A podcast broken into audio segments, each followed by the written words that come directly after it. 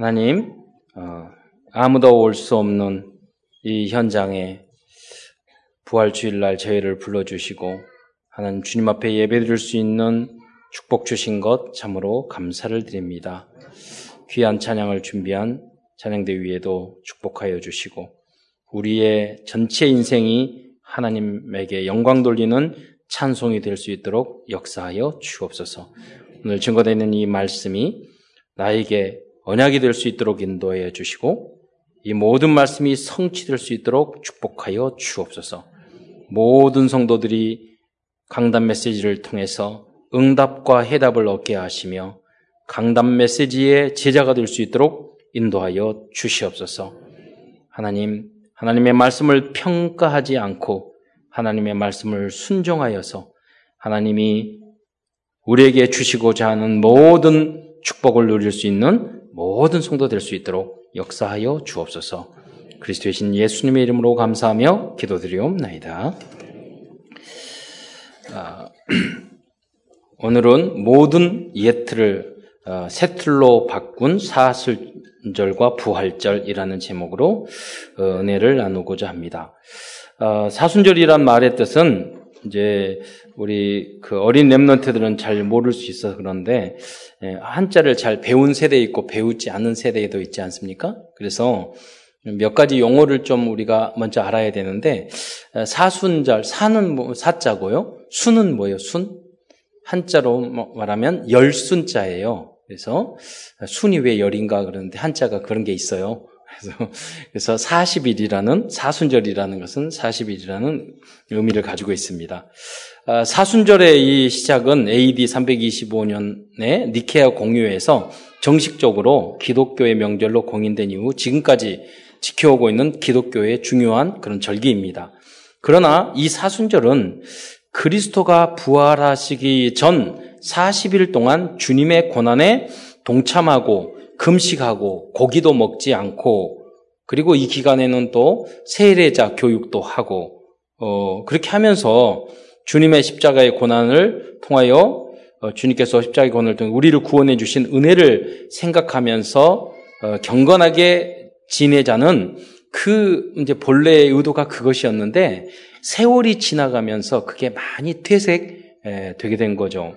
그 대표적인 예가 바로 어, 브라질에서 매년 열리고 있는 어, 리오 삼바 카니발이죠. 이걸 사육제라고 해요. 근데 사육제라고 왜 하냐? 그 어, 이것도 한자인데 이 그 선사할 때 사자가 선사할 때 선사할 때 그 선물할 때 사자고요. 육은 뭐냐면 고기 육자예요. 그 고기를 선사한다는 뜻이에요. 무슨 말이냐면 40일 동안 고기를 못 먹고 우리가 절제하고 그래야 되기 때문에 그 전에 뭐 3일에서 5일, 일주일 정도는 고기를 이제 금식해야 되기 때문에 영양 보충을 하고 마음껏 먹, 먹어야 된다. 이런 처음엔 좋은 의도였어요. 그래서 건강 관리를 해야 된다. 그리고 고기를 선물을 한다. 미리. 그래야지 40일 금식을 하니까. 그 후로 2차 대전 이후에는 이제 그 제의 수요일이라고 말을 하는데 시작이 40 어, 부활절을 거꾸로 거절해서 주일 빼고 그러면 40일째가 수요일이거든요. 그러니까 그날을 제의 수요일이라고 했어요. 그러니까 천주교 같은 경우는 지금도 죄를 이마에다 바르면서 우린 죄로 돌아간다. 예, 그런 의미죠. 십자가를 그리면서 사순절의 시작이 바로 죄의 수요일이 되는 거죠. 그리고 그 전에 며칠간이 사육제.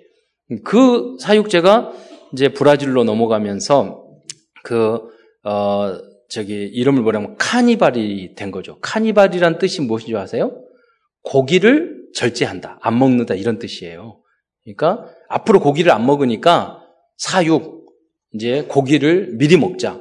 그래서 사순절 이전에 그 3일에서 거의 5일, 6일 동안을 축제를 하는데 여기에 이제 삼바가 프라, 이제 아프리카 노, 노예들이 와가지고 플러스가 돼가지고 이게 축제가 되고 삼바 학교가 만들어지면서 기타 등등 여러 가지 지금은 굉장히 가장 총기 사고도 많이 나고 가장 타락한 어떤 기간으로 변질됐고 그럼 그 끝나면 그분들이 사순절 동안 금, 금식하고 그러냐 아니에요. 끝나고는 더 타락해요. 그 사순절을 보내지도 않아요. 지금은 이렇게 변질되고 어, 있는 것입니다. 그런데 사실 부활전, 부활전 전 40일을 지킨 것은 성경적으로 아무런 근거가 없습니다. 오히려 그래서 이거를 없애려고 합니다. 그래서 오히려 부활 후 40일, 거의 성경적으로 충분한 근거가 있어요. 그리고 열흘, 집중해서 우리가 기도하는 시간, 부흥의 시간, 이렇게 오히려 부활 후 50일을, 40일, 50일을 지키는 게 어, 성경적이라는 거예요. 예.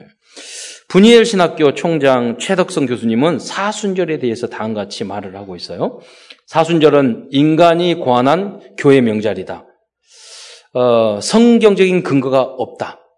그래서 여러분 어, 그 대요리 문답에 보면은요 거기에 우리의 신앙 개신교가 어떻게 가야 될지 아주 자세히 예, 나와 있어요. 그런데 인간 뭐라고 나냐면 인간이 만들어 놓은 모든 것은 모든 미신 절기와 미신적인 거, 방족, 위선을 조장하는 것들은 어, 지켜서는 안 된다.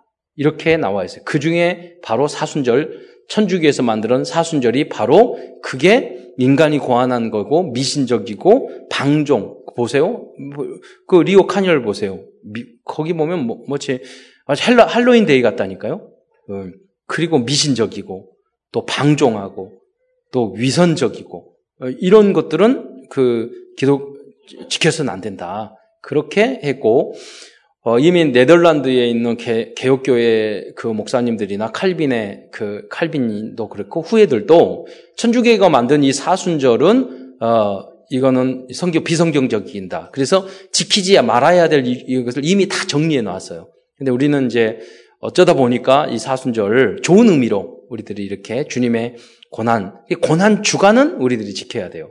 그러나 그 이전에 40일 뭐 전부터 그래서 그 40이라는 개념 이게 광야 40년 40이라는 고난의 숫자잖아요. 예수님이 40일 금식했고 또 노아의 방주에도 이제 40일이라는 개념이 나오고 뭐 이래서 40일은 고난의 그 의미가 분명히 있어요. 엘리야도 40일 동안 그 기도를 광야에 있었고 의미가 있단 말이에요. 음, 그러나 사순절은 성경적인 근거가 없는 그런 부분이라고 이해를 해야 될 것입니다. 그러나 어, 그래서 여기 어, 어, 이 교수님은 뭐라고 말씀하시냐면 정상적인 기독교인은 매일 그리스도의 이 십자가의 고난, 죽음, 부활을 매일같이 체험하고 기념하고 감사해야 한다. 그러니까 그리스도인은요, 이제 주일만 주일이 아니고 날마다 그리스도의 날. 성탄절만 성탄절이 아니라 날마다 주님의 날이에요. 예. 그래서 365일 주님의 날, 365일 부활절. 우리 가 주일 안식일이 주일로 바뀐 이유가 뭐죠? 주, 일 아침에 예수님이 부활하였기 때문에 지금 사실은 매주 부활을 기념하고 있는 거예요. 지키고 있는 거예요, 어떻게 보면. 근데 그 매, 매주가 아니라 매일같이 우리가 매 순간마다 부활하신 주님을 주님으로 충만해야 돼요. 왜? 여러분 죽어 있는 부분이 많잖아요. 살아 부활해야 될 부분이 여러분 삶 속에 너무너무 많아요. 예, 그래서 그 부활하신 주님의 능력을 날마다 어, 체험하시기를 축원드립니다.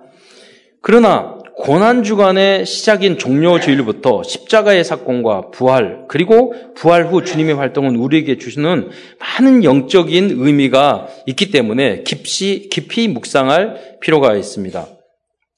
정확한 복음과 그리스도를 모르면 결국 자신들도 모르게 리오 카니발과 같이 교회와 사람들을 무너뜨리는 흑암 문화를 만들게 된다는 것을 여러분 명심하셔야 됩니다. 어, 모르고 그냥 하다 보면 쭉 그쪽으로 가게 돼 있어요. 사단의 문화로 가게 돼 있어요. 정확한 복음을 이해하는 게 너무 중요합니다. 아, 그래서 오늘은 부활절인 관계로 우선 큰 첫 번째에서는 고단 주간부터 부활하셔서 승천하시까지 과정을 이제 간략하게 설명을 드리겠는데요.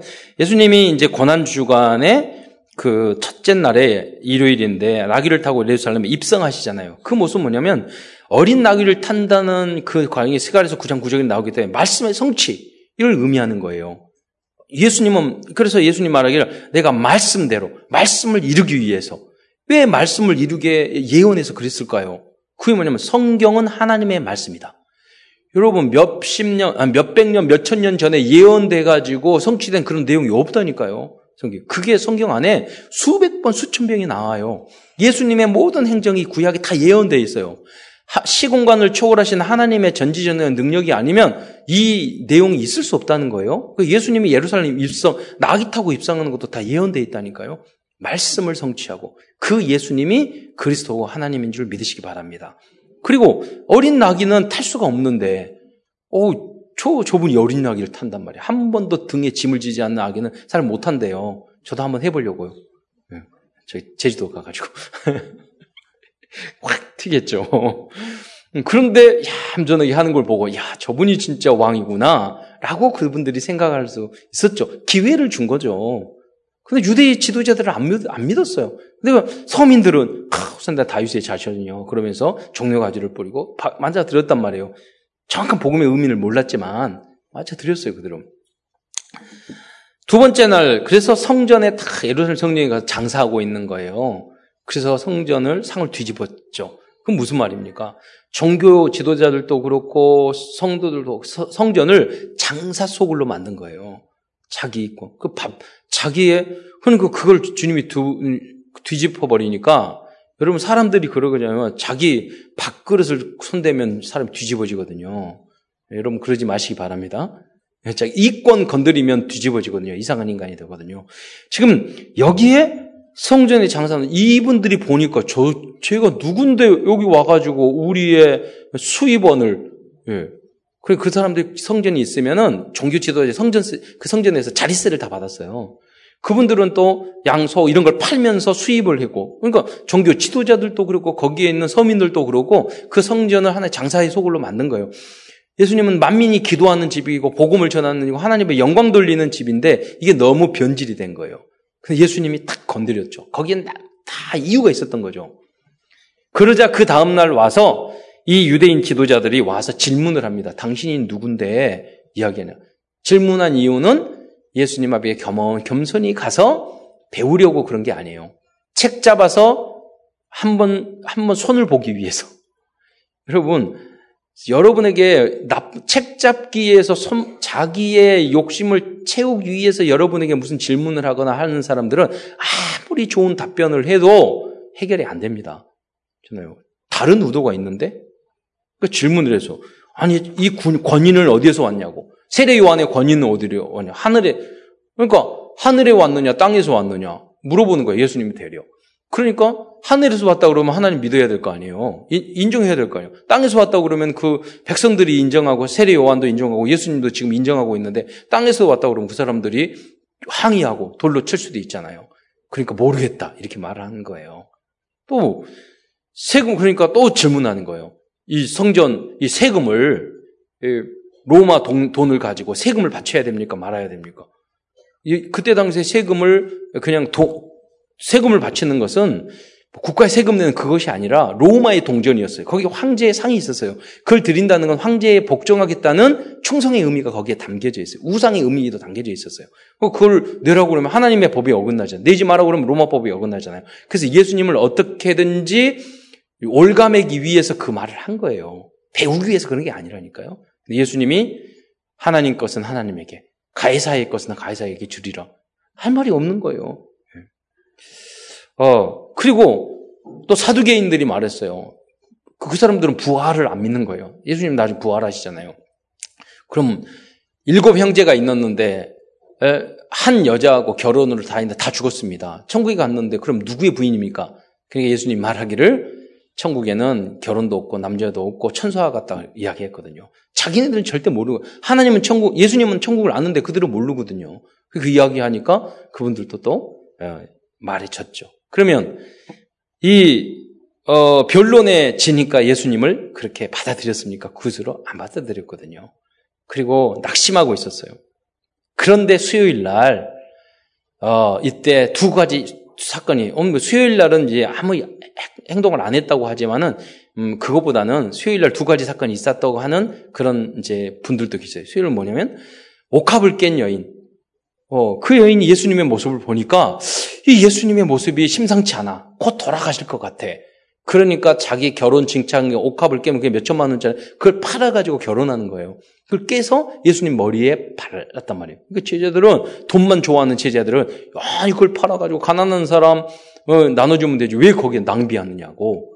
근데 이 여인은요 시간표를 안 거예요. 뭐, 무슨 분위기가 이게 좀 이상해. 예, 예수님 말하는 것도 그렇고, 어, 눈치가 빨랐잖아요. 또 다른 눈치 빠른 사람이 있었어요. 가론 유다. 어, 이거, 이게 다윗처럼 왕, 한 자리 할 줄 알았더니, 이 죽으려고 용을 쓰네? 왜냐하면 유대인 사람을 건드리잖아요. 그 사람 가만히 있겠어요? 그들이 이야기가 들은 거죠. 그러니까 눈치가 빨라요. 이권에서는. 여러분, 여러분, 선한 것의 지혜라고, 지혜롭고 악한 데 어리석기를 바랍니다. 반대로, 이권, 악한 데는 지혜롭고 선한 데는 어리석은 사람이 얼마나 많은데요. 여러분이 사랑할 때 기준 표준 수준이 달라져야 돼요. 예. 몰라서 그렇게 하는 게 아니에요. 마음이 약해지면 악한 행동을 하게 된다니까요. 여러분이 완전히 틀이 부활의 주님으로 여러분 틀이 바뀌어서 뭐 시기 질투하거나 누굴 미워하거나 누구에게 악, 을 행하거나 그런 마음 없고 사랑은 허다한 허물을 덮는다고 그랬어요. 그런 여러분의 체질이 되시기를 축원드립니다. 십자가가 그거니까. 근데 가론 유다는요 눈치 빨랐어요. 성전교회를 맡았잖아요. 아니 본전 찾아야지 빨리 팔아버려가지고 곧 죽을 거니까 내가 가가지고 팔아가지고 이권 챙겨야지. 그러면서 예수님을 팔아서 자기한테 예수님을 팔 권한이 있어요? 없어요. 어, 그 사람이 그 분위기를 알았다는 거니까요. 그 제자들이 판다고 하니까 아, 잘 됐다. 그럼 책임 전가할 수 있잖아요. 얘 가론 유다는 이권 없고 이 사람들은 책임 전가 제자들에게 제자들이 팔았다고 말할 수 있으니까. 그 악과 악이 만난 거죠. 예. 그래서 그들은 이 수요일은 그러니까 헌신과 배신의 날이에요. 예. 여러분은 끝까지 충성을 다하는 여러분 되시기를 축원드립니다. 큰 직장에서도 마찬가지고 여러분에게 은혜를 주신 분도 마찬가지고 교회에서도 마찬가지고 목회자들에게도 마찬가지고 여러분 나에게 여러분 피해를 주는 사람도 감사한 거예요. 왜? 인생을 깨닫게 했잖아요. 그러니까 여러분이 그 그분들에게 그, 그 학원료를 내셔야 돼. 나 인생을 알게 해주셔서 너무 감사합니다. 나에게 안 좋은 일을 행한 그분도 감사한데 그게 그리스도인이에요. 그런데 나에게 조금이라도 선을 했던 그분들에게는 얼마나 감사해야 되겠어요. 주님 앞에는 얼마나 우리를 영생을 주신 주님 앞에는 얼마나 감사해야 되겠어요. 그러한 체질로 완전히 틀이 바뀌는 여러분 되시기를 축원드립니다. 금요일은 십자가에 달려 달려서 가상 치료를 하셨어요. 다음에 이건 설명을 드리겠습니다. 그리고 토요일은 사망 후 무덤에서 40시간 이상. 계산으로 보면 3일이잖아요. 그러면 24시간도 48시간인데 사실 토요일, 어, 금요일 오후에서 이 주일날 새벽에 부흥했기 때문에 그 시간을 다 계산하면 딱 40시간이에요. 그 여기에 40의 의미가 있는 거잖아요. 고난의 상징. 그래서 성경에는 그 숫자하고 굉장히 깊은 어, 밀접한 관계가 있어요. 어, 거기 계시다가 주일날 일요일 새벽에 부활하셨습니다. 이 날짜를 보면은 8일째예요. 안식 후 첫날이 8일째예요. 이 성경에서 8이라는 것은 구원의 숫자예요. 그래서 우리 안식 후 첫날이라는 것은 8일이에요. 우리 7일이 아니라 오늘은 8일이에요. 성, 성대로. 왜 그러냐면 구약 시대에 보면은 어, 노아의 방주했던 식구가 8명이었잖아요. 8이 구원이라는 개념이 여러 군데 나와요. 그래서 성일도 8이 안식 후 첫날 8일이에요. 팔자도 이렇게 뒤어놓으면 영원이잖아요. 그러니까 팔자 계속 돌아가면 끝이 없잖아요. 그 의미도 있어요. 구원을 받을 때 우리 영생할 수 있다는 그런 의미도 담겨져 있는 거죠. 어, 하나님의 그 에, 계획이죠. 절대 계획이요. 우연이 아니죠. 아, 다음은 가상치련회. 금요일 날 예수님이 십자가에 달려들어서 이 가상치료를 하셨죠. 첫 번째는 용서의 말씀, 누가복음 23장 34절에 어, 십자가에 이 생살에 못이 박히면서 예수님은 기도했거든요. 저희들을 죄를 사하여 주옵소서. 저희들이 하는 일을 알지 못하나이다. 우리들이 그런 경험이 많거든요. 누가 어떤 말을 하거나 상처를 주거나 피해를 줬을 때 우리는 그 요, 그들을 요가하지 미워하고 그러지 말고 기도를 하셔야 돼요. 예수 십자가를 생각하셔야 돼요. 하나님 저희를 용서해 주십시오. 저희들이 하는 이유를 그들이 어떤 뭘 알지 못하나이다. 정말 알았다면 그렇게 안 하거든요. 대부분 여러분에게 어떤 어떤 행동을 해서 여러 피해를 주거나 어려움을 주거나 했을 때 탓을 몰라서 그래요. 정말 알아다. 그래서 여러분 뭐 싸우거나 원망하거나 그렇게 할 거 아니라 기도해 줘야 돼요. 그게 십자가예요. 그게 십자가의 도인 줄 믿으시기 바랍니다. 그래서 선으로 악을 이겨야 돼요. 두 번째는 구원의 말씀입니다. 누가복음 23장 44절에 보면은 마지막까지 한편 강도를 구원했잖아요. 여러분에게는 마지막 오늘 이 자리가 여러분에게 한편 강도처럼 마지막일 수도 있어요. 오늘 시간 예수님의 부활을 믿고 구원받기를 축원드립니다. 예수님은 부활하셨습니다. 예수님은 하나님이십니다.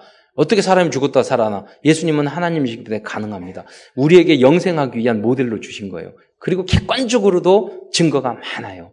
예수님. 그것을 뭐 여러 가지 설을 이야기하지 않는데 예수님 진짜 부활했는가? 기절설.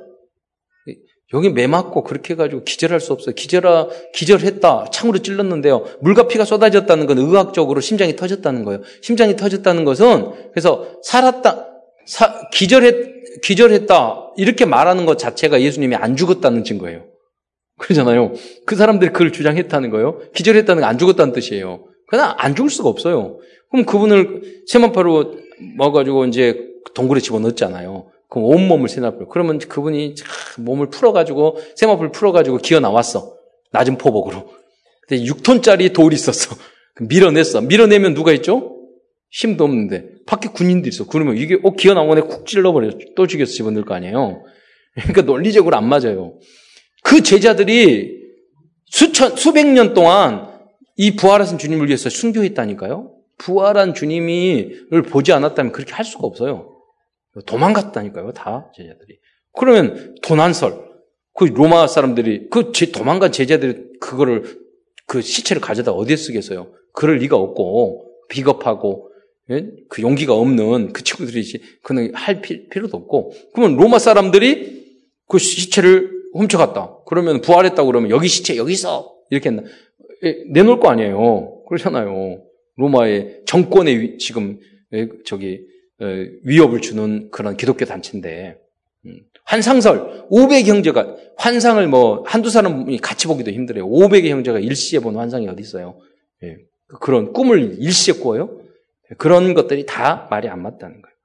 예수님은 부활하셨습니다. 아, 그 세 번째로 예수님은 위탁에 말씀하셨어요. 요한복음 19장 26절 27절 여자여 보소서 마리아에게 예수님의 육적인 어머니 마리아에게 아들인다 요한에게 아들에게 말을 보라 내 어미라 예수님께 이 요한은요 평생 마리아를 자기 어머니 같이 그 양육하고 보호했습니다. 그 십자가에서 인간적인 책임, 부모님의 책임 이런 부분들을 무시하지 않았다니까요. 예수님 고르반이 아니에요. 내가 주님 앞에 바쳤으니까 가족적인 책임, 책임 고를 그래서 우리 교회에도 앞으로 요양원 만들어야 돼요.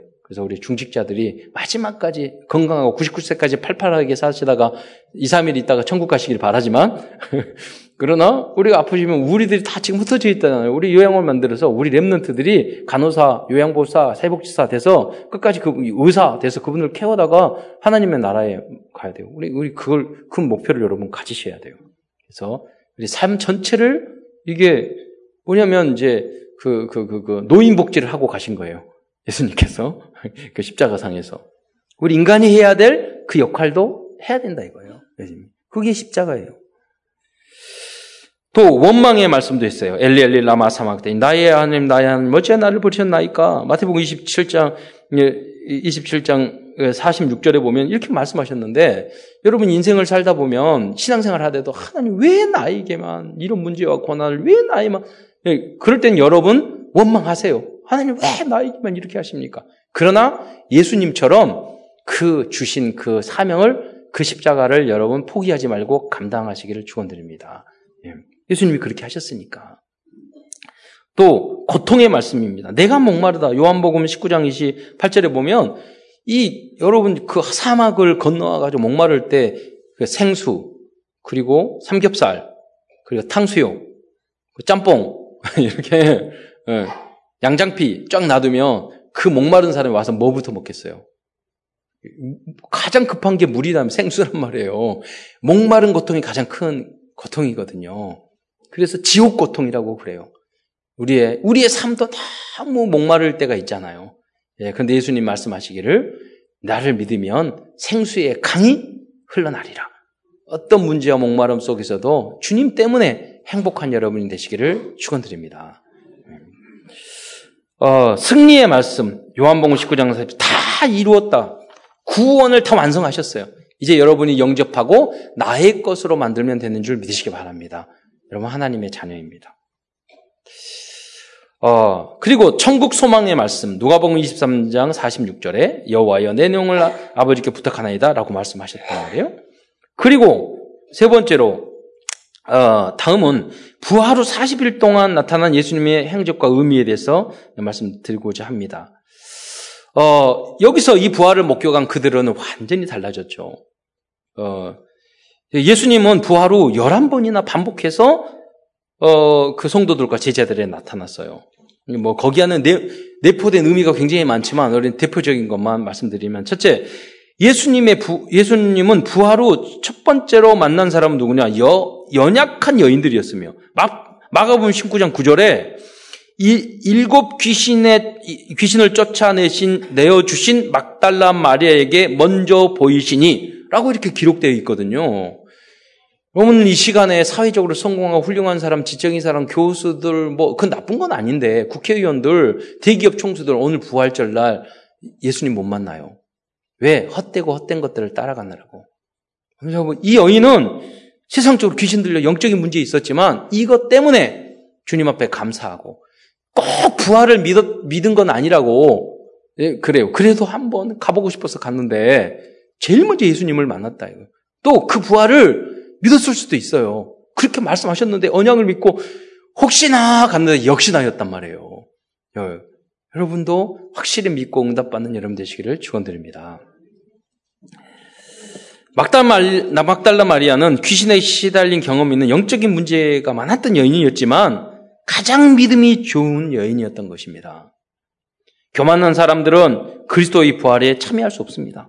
어린아이처럼 죄인처럼 자신을 낮추는 자가 그리스도의 부활의 주인공인 줄 믿으시기 바랍니다. 그 은혜를, 은혜를 갈구하는 사람이게 되었기 때문에. 그 내가 많은 문제와 어려움이 있으면 감사한 거예요. 그것 때문에 겸손하고 주님을 찾을 수 있었기 때문에. 부활 후 예수님께서는 특별히 제자들에게 여덟 번이나 나타나셨습니다. 저는 아, 이, 이 40일밖에 아니었는데 이 사람들이 어떻게 다 이렇게 죽었을까? 순교하였을까? 어. 왜 이렇게 그런 의심을 했거든요? 예수님은 왜 이렇게 자주 나타나, 그 여덟 번이나 그 제자들에게만 나타났을까요? 왜냐하면 이때 상제, 제, 이때 당시에 제자들의 영적 상태는 핍박을 이겨내고 로마를 보고 말만한 그런 수준이 아니었던 거예요, 믿음이. 한두 번 나타나서는 제가 생각했을 때는 그냥 자기의 길로, 그래, 예수님 만나고 한두 번 만나고 고기 잡으러 갔잖아요. 거기에 또 나타나셨잖아요. 예. 그런데 여러 번 나타나면 전혀 달라져요. 아, 이게 왜 자꾸 나타나시지? 저도 그럴 거예요. 아이고, 이제 더 못 도망가겠구나. 계속 나타나고 예수님 천국도 못 갈 건데. 그래, 내가 예수님 죽을게요. 내가 주님 앞에 이 복음을 위해서 살게요. 저도 고, 포기하고 고, 고백할 것 같아요.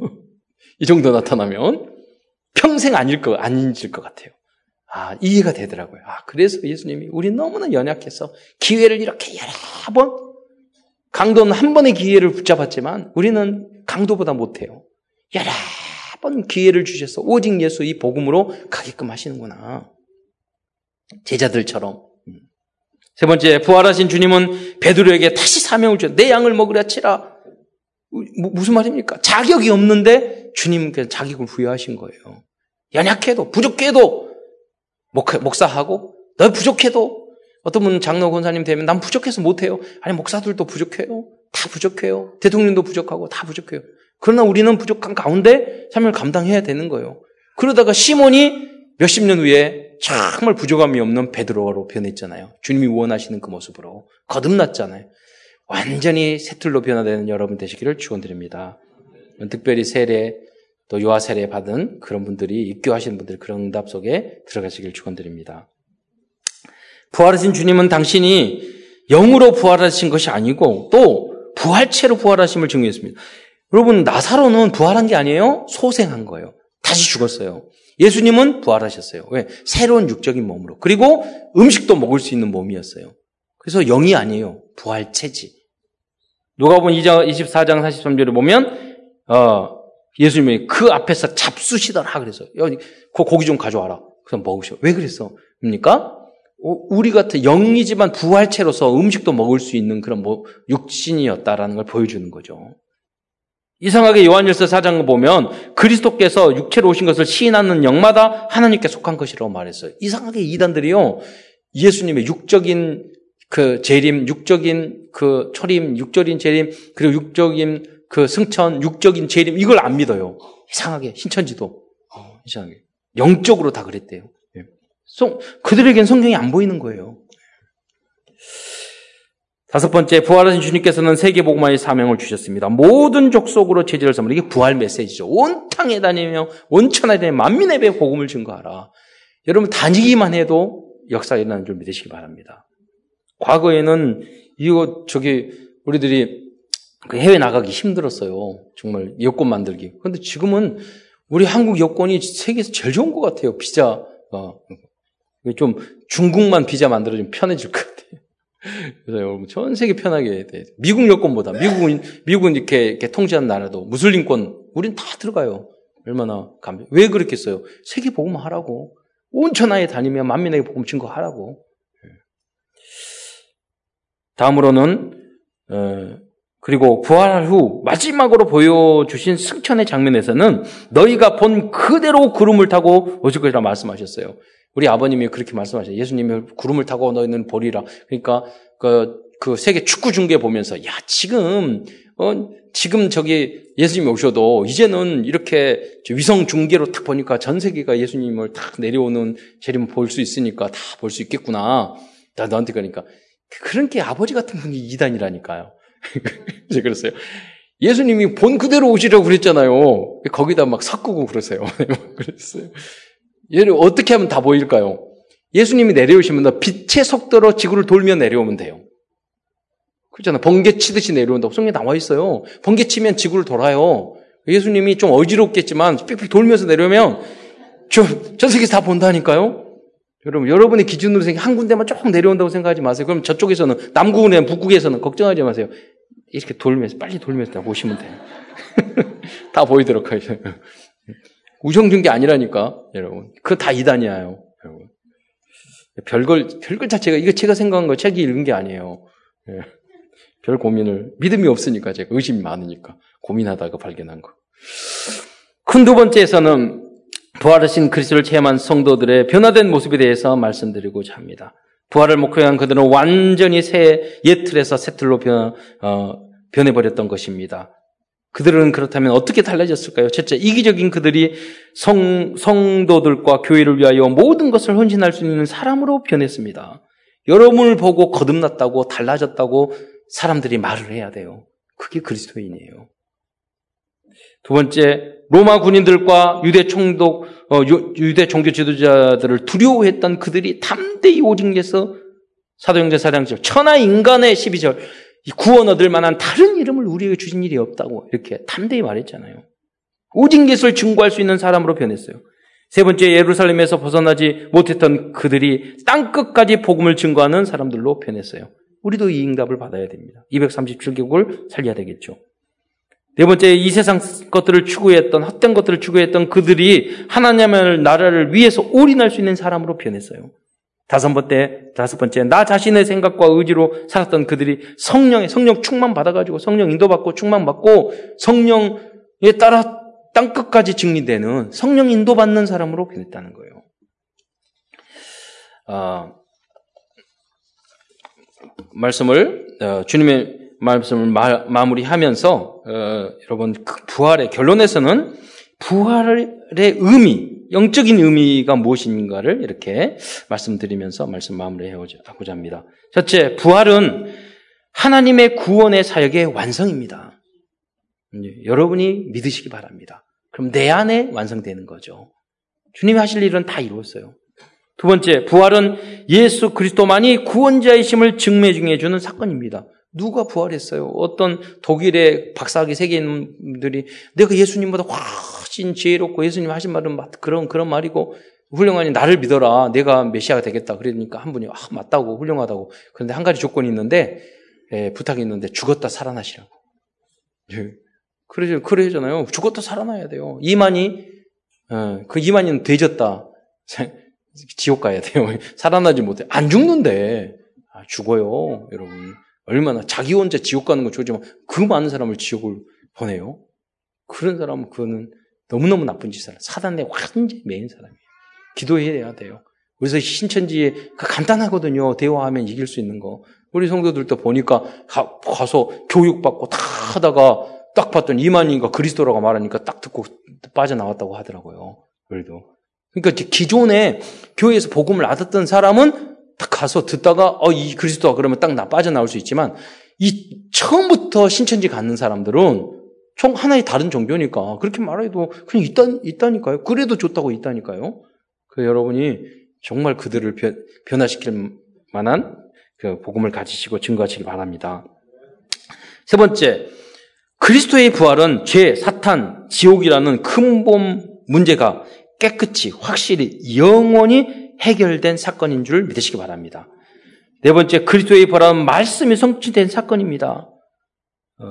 어, 성경대로 죽으셨다가 성경대로 살아나셨다고 했잖아요. 다섯 번째, 부활은 예수 그리스도께서 하나님이시며 창조주심을 증명하는 사건입니다. 여섯 번째, 부활은 초대교회 성도들과 그 이후에 많은 성도들이 기쁜 마음으로 순교까지 할 수 있었던 힘의 원천이었을 뿐 아니라 죽음 앞에서도 용기와 소망을 잃지 않고 신앙을 지킬 수 있었던 확실한 이유와 근거가 되었던 것입니다. 일곱 번째 부활은 재창조의 능력을 우리에게 부여해 주신 사건입니다. 그래서 여러분 날마다 부활의 역사가 절대 불가능한 것을 절대 가능한 것을 바꿀 수 있는 응답이 여러분 가정 안에 여러분 자녀 위에 여러분 남편 아내에게 여러분 사업 위에 여러분 인생에 임하기를 축원드립니다. 예. 그게 필요해요. 부활의 역사.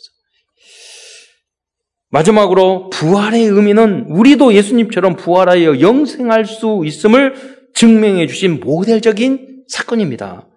끝으로 복음의 시작이자 결론인 부활하신 그리스도를 증거하는 일에 여러분들의 인생을 올인하여 가장 가치 있는 축복된 인생을 살아가는 오늘 모든 성도들과 오늘 어, 유아 세례 또 유아 세례를 받는 아, 네, 함께하는 우리 부모님 또 입교 세례자들에게 그런 또 그런 응답이 영원토록 있기를 축원드립니다. 기도하겠습니다. 은혜 주님 감사합니다. 오늘도 부활절을 맞이하여 어, 부활의 의미 또 고난의 의미 사순절의 의미를 새로 되새겨서 우리가 걸어가야 될 신앙의 방향을 언약의 여정의 방향을 다시 한번 찾게 해주시는 애 감사를 드립니다. 우리 모든 성도들이 모델적인 그리스도인으로 승리할 수 있도록 주여 붙잡아 주시옵소서. 제자들도 부족해서 부활하신 주님께서 여덟 번이나 찾아왔던 것처럼 우리를 우리도 포기하지 말아 주시고 끝까지 붙잡아 주시어서 우리를 거듭나게 하시고 변화시켜 주시어서 부활체로서 영원한 하나님 나라의 응답까지 그래서 영원토록 행복하게 주님과 함께 살 수 있는 그 은혜를 지금부터 허락하여 주옵소서. 그리스도의 신 예수님의 이름으로 감사하며 기도드리옵나이다.